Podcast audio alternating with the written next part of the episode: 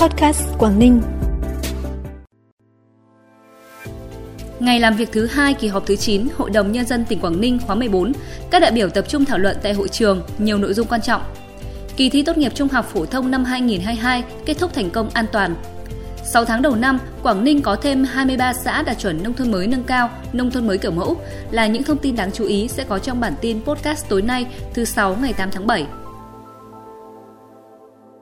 Thưa quý vị và các bạn, hôm nay kỳ họp thứ 9 Hội đồng Nhân dân tỉnh nhiệm kỳ 2021-2026 bước vào ngày làm việc thứ hai. Trên tinh thần dân chủ gợi mở thẳng thắn, có tính xây dựng cao, trong phiên làm việc buổi sáng tại hội trường đã có tổng số 10 ý kiến đại biểu Hội đồng Nhân dân tỉnh đóng góp vào đề án quy hoạch tỉnh – các ý kiến tập trung phân tích, đánh giá để làm rõ hơn những xu thế mới, yếu tố mới trong nước quốc tế, hình thành nên những cơ hội đột phá mới, giúp thúc đẩy phát triển kinh tế xã hội của tỉnh đến năm 2030, tầm nhìn đến năm 2050 nhằm duy trì mục tiêu tăng trưởng qua từng năm.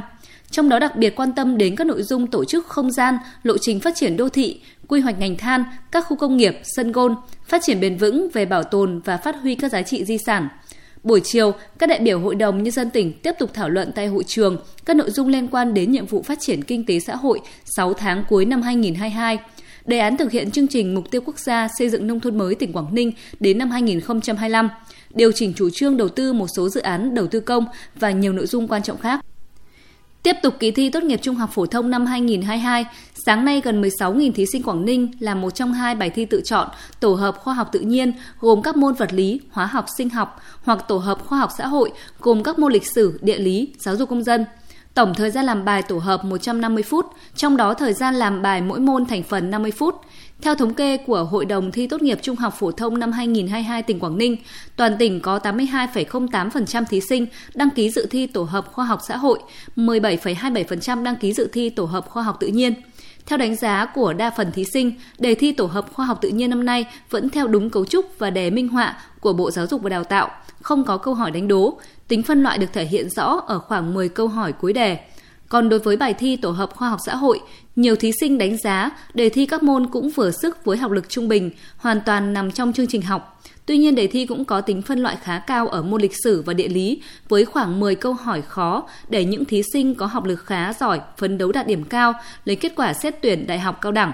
Buổi chiều các thí sinh làm bài thi môn ngoại ngữ, thời gian làm bài 60 phút là môn thi cuối cùng của kỳ thi tốt nghiệp trung học phổ thông năm nay.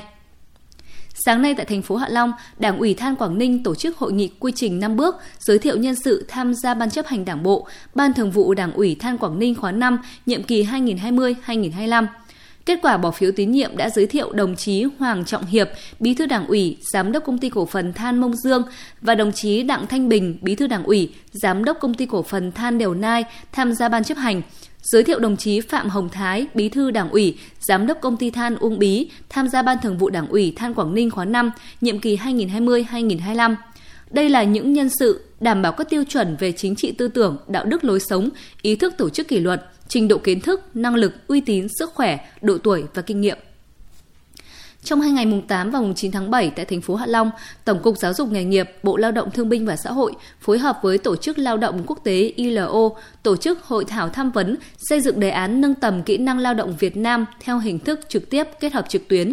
Hầu hết các đại biểu đều cho rằng việc nâng tầm kỹ năng nghề cho lao động Việt Nam trong tình hình hiện nay là vấn đề vô cùng cấp thiết, bởi tính đến hết tháng 6 năm nay, lực lượng lao động của Việt Nam có khoảng 55 triệu người, trong đó lao động qua đào tạo có văn bằng chứng chỉ chỉ chiếm tỷ lệ 26,1%. Để khắc phục vấn đề này, các đại biểu cũng đã chia sẻ những kinh nghiệm, đề xuất các giải pháp để nâng tầm kỹ năng lao động Việt Nam trong tình hình mới. Bộ Lao động Thương binh và Xã hội sẽ tổng hợp những ý kiến được trình bày tại hội thảo để bổ sung, đưa vào hoàn thiện dự thảo đề án nâng tầm kỹ năng lao động Việt Nam theo kế hoạch được phê duyệt tại Nghị quyết số 50 ngày 20 tháng 5 năm 2021 của Chính phủ. Sáng nay tại thành phố Hạ Long, Công đoàn viên chức tỉnh tổ chức hội nghị sơ kết phong trào cán bộ công chức viên chức lao động và hoạt động công đoàn 6 tháng đầu năm và triển khai nhiệm vụ công tác 6 tháng cuối năm. 6 tháng đầu năm đã có trên 7.400 lượt người tham gia chương trình phúc lợi đoàn viên công đoàn, đạt 93% kế hoạch năm với số tiền hưởng lợi gần 693 triệu đồng. Hơn 1.000 đoàn viên có hoàn cảnh khó khăn được thăm hỏi với số tiền trên 500 triệu đồng vận động hỗ trợ xây dựng hai máy ấm công đoàn với số tiền 240 triệu đồng. 6 tháng cuối năm, các cấp công đoàn tiếp tục quan tâm, nắm tư tưởng, tâm tư nguyện vọng, đời sống, việc làm thu nhập của cán bộ công chức viên chức lao động, tham gia giải quyết kịp thời các khó khăn vướng mắc của cán bộ công chức viên chức lao động, nhất là trong các cơ quan đơn vị sự nghiệp tự chủ kinh phí. Bản tin tiếp tục với những thông tin đáng chú ý khác. 6 tháng đầu năm, hệ thống đánh giá chất lượng phục vụ của công chức hải quan trong quá trình giải quyết thủ tục của Cục Hải quan tỉnh Quảng Ninh đã ghi nhận gần 800 doanh nghiệp hoạt động, xuất nhập khẩu tham gia đánh giá với tổng số trên 31.000 phiếu đánh giá. Trong đó có 99,63% số phiếu đánh giá rất hài lòng với chất lượng phục vụ của công chức hải quan Quảng Ninh, 0,37% số phiếu đánh giá hài lòng và 0% số phiếu đánh giá bình thường, 0% số phiếu đánh giá không hài lòng. Trong 6 tháng đầu năm, Hội đồng thẩm định xét công nhận xã đạt chuẩn nông thôn mới kiểu mẫu và nông thôn mới nâng cao năm 2022 đã công nhận 13 xã đạt chuẩn nông thôn mới nâng cao, 9 xã nông thôn mới kiểu mẫu. Như vậy đến nay toàn tỉnh có 98 trên 98 xã đạt chuẩn nông thôn mới, 44 xã đạt chuẩn nông thôn mới nâng cao, 22 xã đạt chuẩn nông thôn mới kiểu mới. Trong 6 tháng cuối năm, Hội đồng thẩm định sẽ tập trung hoàn thiện, thẩm tra hồ sơ huyện Ba Chẽ, Bình Liêu, Vân Đồn đạt chuẩn nông thôn mới, thành phố Hạ Long hoàn thành nhiệm vụ xây dựng nông thôn mới, huyện Tiên Yên Đầm Hà đạt chuẩn nông thôn mới nâng cao.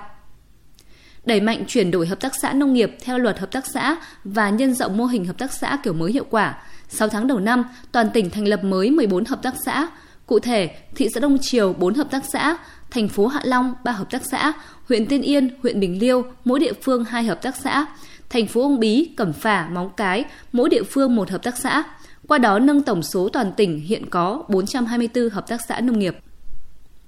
Hội Liên hiệp Phụ nữ tỉnh vừa phối hợp với Hội Liên hiệp Phụ nữ huyện Ba Chẽ tổ chức tập huấn công tác can thiệp các hành vi của trẻ và phòng chống xâm hại trẻ em cho 30 thành viên mô hình cha mẹ chăm sóc, giáo dục phát triển toàn diện trẻ thơ có con trong độ tuổi từ 0 đến 8, qua đó giúp học viên nâng cao trình độ kiến thức về từng thời điểm phát triển của trẻ nhằm thực hiện tốt công tác bảo vệ và chăm sóc trẻ em